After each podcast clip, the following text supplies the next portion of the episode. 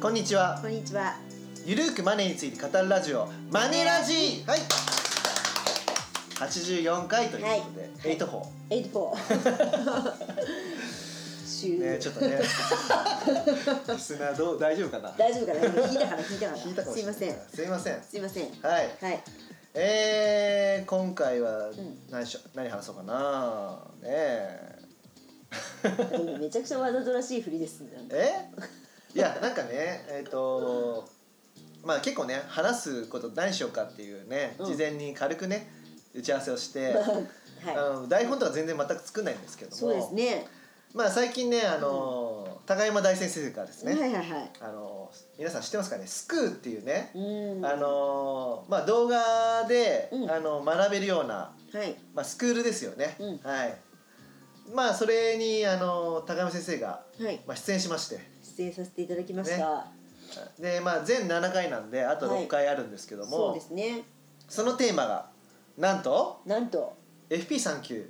一緒に合格しようよみたいな感じです よねゆるい講座ですね。そうだからみんなで頑張る FP3 級合格ゼミ仕事にも生活にも役立つ一石二鳥の資格っていうねはい。ちょっと長いタイトルなんですけどうも、んうん。まあ、このね先生を務めていらっしゃるということで、はいはでい。ね、ありがたいこのー先生が監修した史上最強の FP3 級テキストとかとにはい。 FP2 級 AFP テキストとか、はい。あと FP3 級問題集と問か題集。 FP2 級 AFP 問題集問題集こ。れがバカ売れしてるということバでカ売れしちゃってるみたいで、はいでもこれ正直ね私がっていうよりこのオフィス解散のがすごいんだけどね、まあオフィス解散ご著書のね、はい、頑張ってこう頑張ってやってらっしゃって、ねこの私は過去の問題を見てカバーするっていうことでカバー率がねすごいんですよねそうなんですよ、んも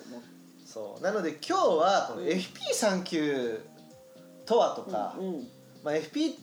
のねことについてちょっと、ね、詳しく、うんうんまあ、高山先生に解説していただこうかなと思うんです けどいかがでしょうかまあこの15分というお時間を使ってはい簡単にそうってい FP3 級とかことで FP というね資格とか、うんあとはどういう分野が勉強できるのとか、まあ、FP 持っとくと何に役立つのとか、はいはいうんまあ、ファイナンシャルプランナーって、ね、なんだよみたいなところを改めて、うん、じゃあどうぞお願いします、何そのばっくりばっくり振ってるなみたいな感じですけどね、はい、まず FP のうん資格は、あのー試験は年に何回あるんですか年にあの3級の試験は3回あると思いますね年に3回おうおう1月5月9月だったかなおうおうやると思うんですけれども、はいはいはで最近ねあのいいつあるんですか次は次は、えー、5月5月26 26おーその次が9月かはいうんなるほなどのでまあできれば5月とかを目指していただきたいなみたいうんうんうんうなん感じなんですけどね、もうね確かあの申し込み始まってましたよね始まってますうんでなんかね最近ねあの、はい私の周りの友人とか、あはいのお客さんも産休受けようかなって思うんですけどっていうご相談をねたくさんいただいてうんおやっぱり、まあ、お金のこと知っておくと身近なのかなっていうのが。あ身近に使えていいのかなっていうのがね、うんうんあるのかなっていうことなんですけどね、はいうんーなるほどはい、 FP のこの資格はね、実は2つの団体が実施しているということなんですけどもそうえっ、とねこれはまあちょっとちゃんと名称を言うと一般社団法人金融財政事情研究会って言って、おうまあ、いわゆる金財って言われてるところと、金財はいあと NPO 法人日本ファイナンシャルプランナーズ協会っていう、おうまあ、いわゆる日本 FP 協会うんうんっていうこの2つの団体が実施していますね、ん FP3 級は、はいなるほどなるほど3級はというか FP 試験はね、うんうんはい、なるほどうん、はい誰でも受けられるんですかそう受験資格は、まあ、3級についてはもうこれ学生でも専業主婦でも誰でも受けることができますので、おまあ、おかゆこれね知っとくと別にあの本当にあの役立つ知識いっぱいあると思うのでー、うまあ、ん、ぜひ受けていただきたいと思いますけどね、はいその2つの団体の試験っていうのは全く同じなんですかあこれはね、うんうんあいい質問投げかけてきますねあーちゃんとモデレーターつくやってますからありがとうございまますね、はいはいはい FP3 級はとりあえずあの学科試験と実技試験の両方に合格することがあの合格の条件なんですけれども、はい、はい学科部分合格はあります部分合格はありますありますねはいはいありますねはいで学科試験についてはこれはあの近在でも FP 協会でもどっちで受けても同じ内容共通ですね共通で、すね、で実技が違うんですねはいうんうんで近在は個人資産相談業務っていう試験か保険顧客資産相談業務っていう試験があってこのはい2つのうちのどちらから選択するっていううんうんことになります。はいで日本 FP 協会の方は資産設計提案業務っていうこの1科目だけになるんで、まあ、FP 協会で受けることを決めた人はもう必然的にこちらなるほになどるってことですね。はいうん、どれがいいんですかねこれねうんうんあの本当にあの合格率とかをちょっと調べたんですよ。ほうほそうするとあの日本 FP 協会の資産設計提案業務がう80%以ほう上。ほう簡単なのかないや簡単っていうか受かりやすい問題だとかとかなのかな。受験者のその比率は分かってるんですか あとね受験する人の,、うんあの属性もあるみたいでう、んうんあの日本 FP 協会は普通に一般の方が受けるケースが多いんですって、へでー金財の方は割とこう銀行とか、うん証券会社とかそういうところに勤めてる人たちの団体受験の人が多い、えー、そっちの方が受かりそうな感じありますけどねでなんか合格率だけ見るとね、うん全然高いんですよ日本 FP 協あ会の方ーが。なんですよね。で、なるほうどん、あのほ近在のこの保険顧客資産相談業務っていうこの試験は、うまあ配点の40%以上が保険の試験が出るらしいんですよ。んはい、なので保険にも強い方、保険会社勤めてる方とかうん、は有利なんじゃないかなと思いますけどうんね。そうね、あのアフラックの時にも、あのーまあとにかくどこで受けてもいいわけですよ FP3 級は、はいはい。で別に保険会社でも個人資産相談業務を選んでもいいわけですねまあそうですね。はいうんででも保険顧客資産相談業務の方が受かりやすいからうん。そっち受けようみたいになりますよあやっぱりそうなんですか。そうそうそうでちなみにうん保険会社とか、まあ、金融機関に2年以上だったかな勤めてると FP3 級は取んなくてよくて、うん。 FP2 級から受け入れられるんですよああなるほどね。あの金融機関とかに勤めてなければ、はい FP3 級から地道に取って、うん。まあ、なる F3 級2級って行くしかないんですけど、ほどね。うん、基本的には、まあ、やっぱり保険顧客資産相談業務の方へ選んでましたねなるほどね。やっぱまねあ個人資産相談業務と資産設計提案業務は本当に一般のこう私たちの身近なうんうんあのお金のなんか知識を活用できるような内容になってるんですよね。だからそのあの学べる内容も。。そうん。だからその昇格とか昇進のために受けなきゃいけないっうん。ていうんだったら、うんまあ、自分がねその活動してるエリアでうん実務経験してるところで受けた方がいいですけども、うんまあなんかお金の経なんかか、ね、か知識を増やしたいっていうんであればそういいよねそう資産設計提案業務とか、うん。まあ、個人資産相談業務でもいいのかなと思います。というかそうですね学科試験でそも,、うんそもそも全部勉強するじゃないですか。まあはい。でそれを実践するっていうのが実技の方だかうんら、うん。ね、だったらフル活用できる方を勉強した方が、まあいいですよね。そうですね、うんうん実際に受験者もやっぱり個人資産相談業務か資産設計提案業務を受けあの受けてる人が多いらしいですね。うんなるほどね、うんはいまあといったところではいございましたと。はいはい、出題分野はねよく6分野と言われてますけど、言われてますね。はい、えっ、とねこれはねあの、はいライフプランニングと資金計画っていうやつ。ほこれはあのまあ社会保険とかいわゆる厚生年金とか健康保険とか、うはいはそういうものの社いわゆる社会保険だったり、まあ、年金ですねい年と金いうような分野が出たりしますね。ああなるほど、はいはい、であとはねリスク管理だこれがいわゆるあの生命保険あとあ相談ライフプランニングと資金計画は住宅ローンもあそうですね、うん住宅系のそういうこう、まあ、いわゆるこうライフにまつわるそうそう教育資金のプランニングとかそうですね、うん、そうそうい結うのも出構ますね幅広でであの大体ねその一番最初のね一章がライフプランニングと資金計画でここがね一番覚えるとこ多いんですよ多い多くてね挫折する人ねあるんですよ ね多いんですよねだから年金とかねあの上の級例えば2級1級とかで受けようと思うとこの年金の式とかね使使ってこう計算したりするんだけどねそうあとねそれ数がまた覚える数字が多くてね多いですねそう何歳から何が出るとか、はいはいまあだからでもねこれが一番僕たちに役立つとこなんで、そまうあ、日常頑生活張ってに役ね立つと思い覚まえすてねいただくっていうのがいいのかなと思います、はいで次がだからリスクと管理、うんうんここはあのさっき言ったようにリスク管理リスク管理あごめんなさいリスク管理、 はいごめんなさいはいこれはあの生命保険と損害保険ですねう、んうんの基本的な内容が出ると思いますね3級だとはい、であとは金融資産運用うんうんこれはあの経済とかの基礎知識だったり、うんうんあと株や債券投資信託なんかの個別商品までの知識が問われるっていう感じになると思いますね。なるほどね、まあ、今あの運用ね結構あのやらなきゃって人も多いんでここも勉強になるんじゃないかなとは思いますけどうんも、そうですね、はいうんあとはねタックスプランニング、まあ、これいわゆる税金のことですねはーい、なんでまあ所得税うん、だったりあとはまあ年末調整で皆さんに多分あの生命保険料控除とかね扶養控除とかやると思うんですけど、そういううんこううん所得控除の知識なんかが問われるっていうほうほうほうほ感うじですね。えーあとは、えー不動産はいこれの不動産の登記とか法令とかいほうほうわゆる不動産の、まあ、売買にあたっての基礎知識とかうんうん法律とか税金みたいなところも出ますね。まあね、うんあのまあその買い買ったり売ったりっていうのはそんなにね、一緒に何回もあるわけじゃないんですけども、まあ、住んでいるわけなんで、はい、そのね住んでいる税金とかねそう税金とうんか不動産の法令をねうん、学んでおくっていうのは大事なんじゃないかなと思います。そうですねはい、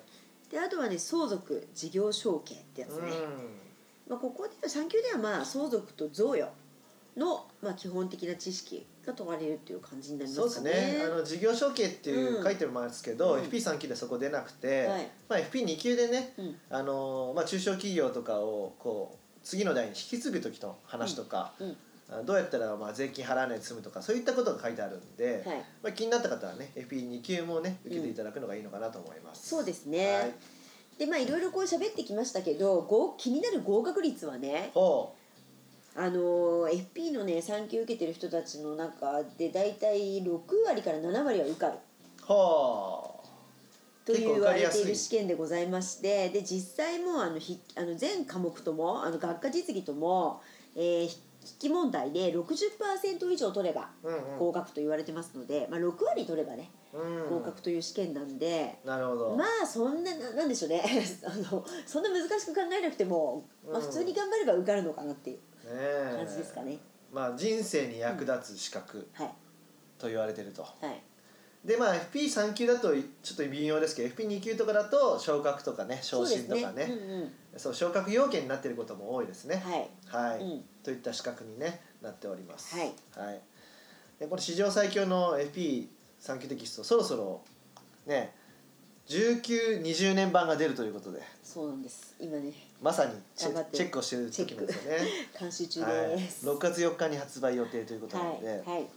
でまあただねこのうん今1819年版が出てますけども、はいこれは次の5月とか、そうですねねまあ、9月まではこれでも一応ね間に合うって間に合うととこ思ろいまですすかのねで。まあ、新しくそのね、法令とか変わったところ、うん気になった人は、まあ、改正しているところだけでもそうねですねそこまあ、をネチェックットとかで探していただいていいと思うんですけどもね、はいはい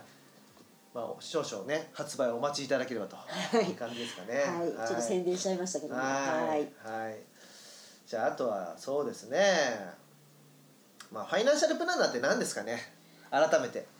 改めてね、これはですね、あの一応日本 FP 協会のほうによるとなんですけど、これはね、家計のホームドクター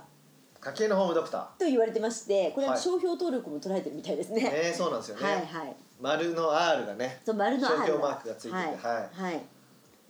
はい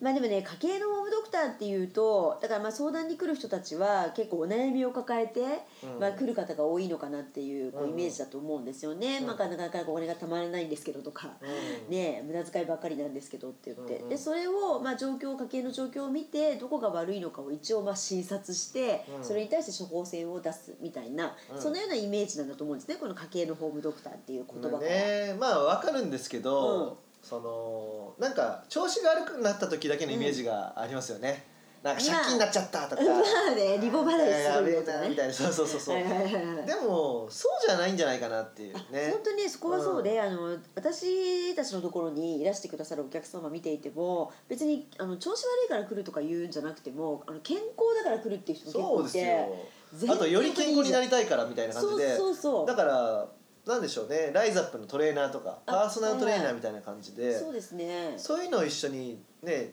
歩いて実現していく共に走って実現するのが、うんうんファイナンシャルブランナーですよね。そうですねそうやだっぱかりらねちょっと商標マーク取ってるんであれですけど も一歩進む時期に来たんじゃないかなっていうところがそうですねねファイナンシャルプランナーうん本当ね別にあの特に無駄遣いしてないよみたいな人も結構来ますし、うんでもその人たちってやっぱり夢とかねあのこういうことやりたいっていうものに対して中長期的にアドバイスが欲しいって人も結構多いんですよねうやっぱ一回アドバイスしただけではなかなかやっぱ状況も変わるんでお金回りのことって難しいので、ん私も10年以上付き合ってるお客さん結構たくさんいますよねやっぱうり、うんん、そそうね、まあ、だからもしなんか調子悪くなった時に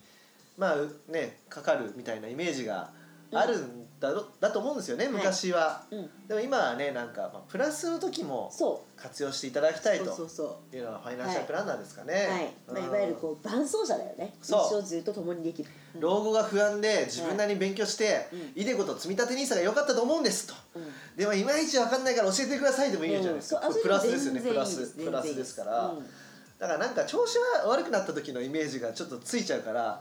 ホームドクター 変えてほしいですねうんまあでもこれ FP 強化さんね、うんまあねあれですからね、まあ、はいわはい分かるんですけどね、ええうんはい健康サポーターみた いな家計の健康サポーターああいいじゃないでうすかんじゃあうちはそれも押し出していくってい うそうですねはい、うんじゃああとはねまあ FP3 級でみんなが、ね、勉強してねうん賢くなればいいとは思うんですけど、はいそしたらねじゃあファイナンシャルプランナーいらなくなるんじゃないかみたいな話もちょっと若干あるじゃないですか、まあそうですね、はい、だけどもますます FP ファイナンシャルプランナーが求められている理由があるということなんであ高あ山先生お願いしますこれはね本当にね私はねもうこの仕事やって14年になるんですけれども、14年前に比べて格段に仕事増えてるなっていうのを実感しておりましてほはいそ特にのやっ背景は何ですかぱ背景はね、まあ、とにかくあの皆さん不安なんですよ漠然とした不安を抱えていてほうで昔に比べて国や会企業ももう余力がなくなってるのでほうほう生活を守ってくれないっていうそれ皆さんも実感してるところだと思うんです国ねは例えば公的年金そがう公的年金出るの大丈夫とかまあ出るでしょうけどね、まあ出るでしょうけども支給開始年齢を引き上げたそうり引き上げたり支給額を減らしたりそうそうそ医療費の負担を増やしたりそうそうそう終身雇用は崩壊崩壊、うん副業推進扶養推進おーということで退職金も減ってる退職金も減ってるし、うん特にあと福利厚生も減ってるじゃないですかあその会社の悪くなってるね悪くなってますよねそうあの金銭で払わないけども、なんかその経済的利益が得ら得られるやつ、うんことをフリンジベネフィットって言うんあですけあどフリンジベネフィット例えば交通費の支給とかね、はいはいはいあとはなんだろうな、えー、とジムの補填とか、はいはいはいはいうんうあんとはなんか自己投資やるときに支援しますよとあか、あはいはい資格大取得みたいなそねうそうそうそういろいろあるんですけど、はいはいねそういうのがどんどん減ってると。減ってるっていうのがあるみたいですね、うんうんそうあとはねライフスタイルが多様化っていうことでおうあの今本当にあのお客さんの相談乗ってても結婚する人しない人とか子供産む人産まない人とかねあと籍入れる入れないももう本当多様化してるじゃないですか、ね晩婚かそう晩婚化もそあうとだし再婚そうそう再再婚あーすごいですねそうそうシングルアゲインンもう本当ねいろいろなんですよ、本あ当にーどうすればいいんですかかいやだからこうんそうんやっぱりあのこういうふうなお決まりのプランがあるよっていうことを示せないので一人一人が考えなきゃいけないんですよね自分のお金のことそうねだから一人一人のねベースも結構アップしないといけないですよねそうなんですよねうんはいあとはやっぱなんて言ったってやあの長生きリスク、まあ、リスクって言いたくはないんですけれどもとにかくあの長生きの状況になってますんで、うんえでー今80歳から85歳そう90歳ぐらいですけども、うん100歳ぐらいになってそうあーそうするとやっぱその中でうんねお金のことちゃんと考えておかないと資金ショートしちゃうので、そうですよねうん難しいっていうのはありますね。はいはいはいあとはまあそういう背景の中で、まあ、制度も多岐にわたってきて金融商品も昔に比べていろいろ出てきてるのでねえだからイデコってなんだ積み立て NISA なんだってそうこそうれそうそうそうを一個理解するだけでも結構ね疲れるじゃないですか疲れるしねもううんパンフレット見てやめるって人多いで しょ。あー まあねそうだからそういうのもあるのででこれらをまあ本当は個人が自分の力で全部勉強して、うん全部やれればいいんでしょうけどなかなか皆さんね難しいと思うのででそれをまあファイナンシャルプランナーに聞きに行って相談しに行って解決してもらおうって人が増えてるっていう背景があるんじゃないかなっていうことですね。まあ、よくねなんかアンチファイナンシャルプランナーっていう人たちがいまして、はいはね、なんか同業者なのかなんかちょっと下に見てる人たちがいるわけですよヤフーのコメントとか見るとね結嫌構で書すかよれるよねね。なんだこんなファイナンシャルプランナーに相談したって意味ないよっつって、うんはいはいねはいまはい。あ、あなたはそうすればいいじゃない、うんうんあなたはできるんでしょうからって、うんでもそんなところにコメントする、ね、時点でちょっと違うところに時間使ったらどうですかって僕は思うんです けど。うん、というかね、まあ、自分でできる人は自分でやればいいんですそうご自身でねでそうきる方はいいと思います。本で当にでもね自分でやるにしても時間かかるよねとそうですね。その時間って他人のね時間使ってもいいんじゃないのっそてこですね。会社員思考をやめましょうよと、はいはい。そう指示されてやるんじゃなくて他人を使ううまく活用するうん。そね、前なんかベビーシッターとかいろいろああ代りま行しサーたねビスを活用したらみたいな話あったと思うんですけど、はいはいはいはいね、ファイナンシャルプランナーもそういう感じでね活用すればいいんですよ。いや本当にねそういう気楽な感じで来てほしいですけどね。そうですよどうしようかなっていう感じで。そうですよで特にこうやって情報が無料でね見られる時代ですから、はい。だっただからこそお金払ってできるようにねいいんじゃないかなとまあはいだからその代わりファイナンシャルプランナー側もお金もらうんだから、そうねしっかりアドバイスできるようにしないといもけちなろん計算しないとねいんですけどいけないですけどそうだねか。らここをうまく活用しながらやっていただくのうはん、いいんじゃないかなはい。という感じですかね。そうですね。うんははいい。はい。まあそんな感じですかね。そうですねはいはいまあ FP3 級を持っているとうん。まあいろいろ知識が活かせると。そうですねやっぱりあの金融機関に行って商品提案された時になんか全くわからない状態でじゃあそれでいいですっていうのか、うんいやちょっと違うなって思ってあのよりよ良い商品を選択できるね可能性を広げておくかによってはこれ全然違いますからね。そうですよね。うんうん。FP の資格取って良かったことあります高山先生。私ね、うん。資産が増えたすごい おお。じゃあ。なんか書きますか5年で資産を100倍にしたいやいや叩かれるから それこそヤフコメ荒れるいみたやいなでもほら感ねじあのゲストにお越しいただいた藤川さんは資産あいいさんねね5年で資産を10倍とかはいはいはいいやあの人ねじゃあ対抗して資産を100倍にしたみたいな よし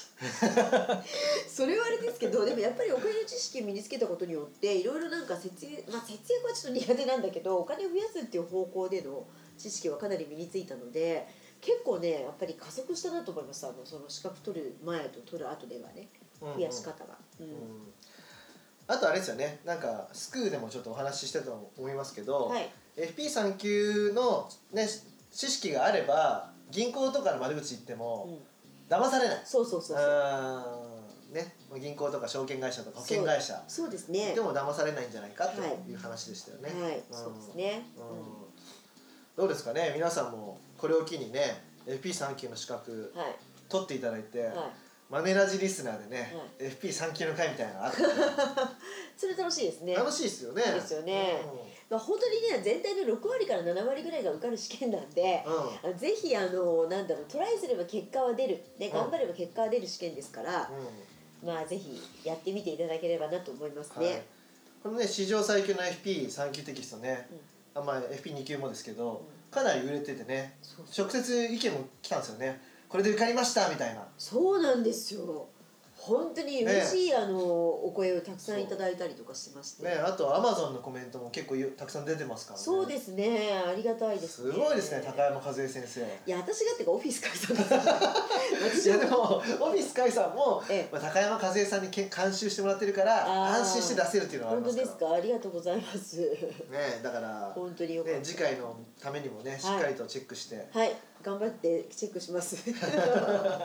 そうあとはね、この FP3 級は、まあ、資格としてもいいですけども、うん手元に、ね、置いといてそうそうそうそういつでも調べるようとしても役立ちますんで、本当に今やっぱりお金の制度もどんどんどんどん年々ねうん変わっていくので、うんこういうのあるとこうちょっと調べるときいいですよね。うん、いいと思いますよ。はいまあ、だから受けるにしても、はいまあ、六十パーセントぐらいが受かると受。かる。で、勉強時間はだいたい一ヶ月か二ヶ月ぐらいでいいと。もうねこのね、うん史上最強の FP 3級テキストを3回読んでもらえれば受かる。お。 すごい、言いましたね。じゃ、あ受かんなかったら、クレーム殺到ですけど。いやだからあの読むってあの寝ながらダメだ よなそのちゃんと気合を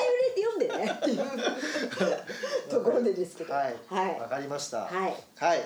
というわけでね、はい今回はこんな感じでいいですかね。はいこんな感じはでごい参考になりまし たかね。はい、まはい。あ、はい、まあ、四月はね、ちょっとね、ゲストをまた呼んで。そうですね。うん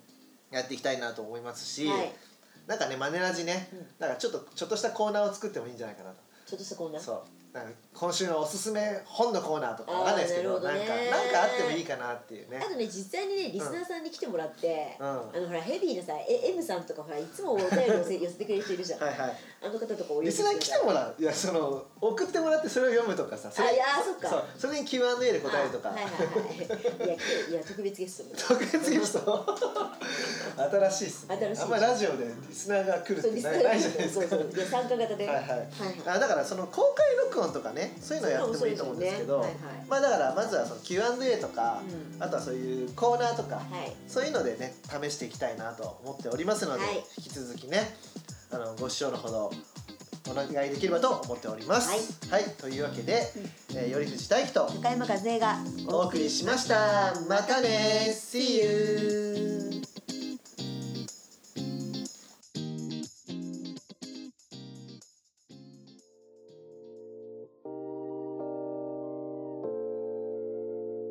この番組では皆様からのご意見ご感想をお待ちしております。宛先は info アットマークマネー and you ドット jp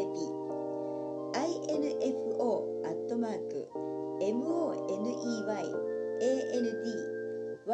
you ドット jp までお寄せください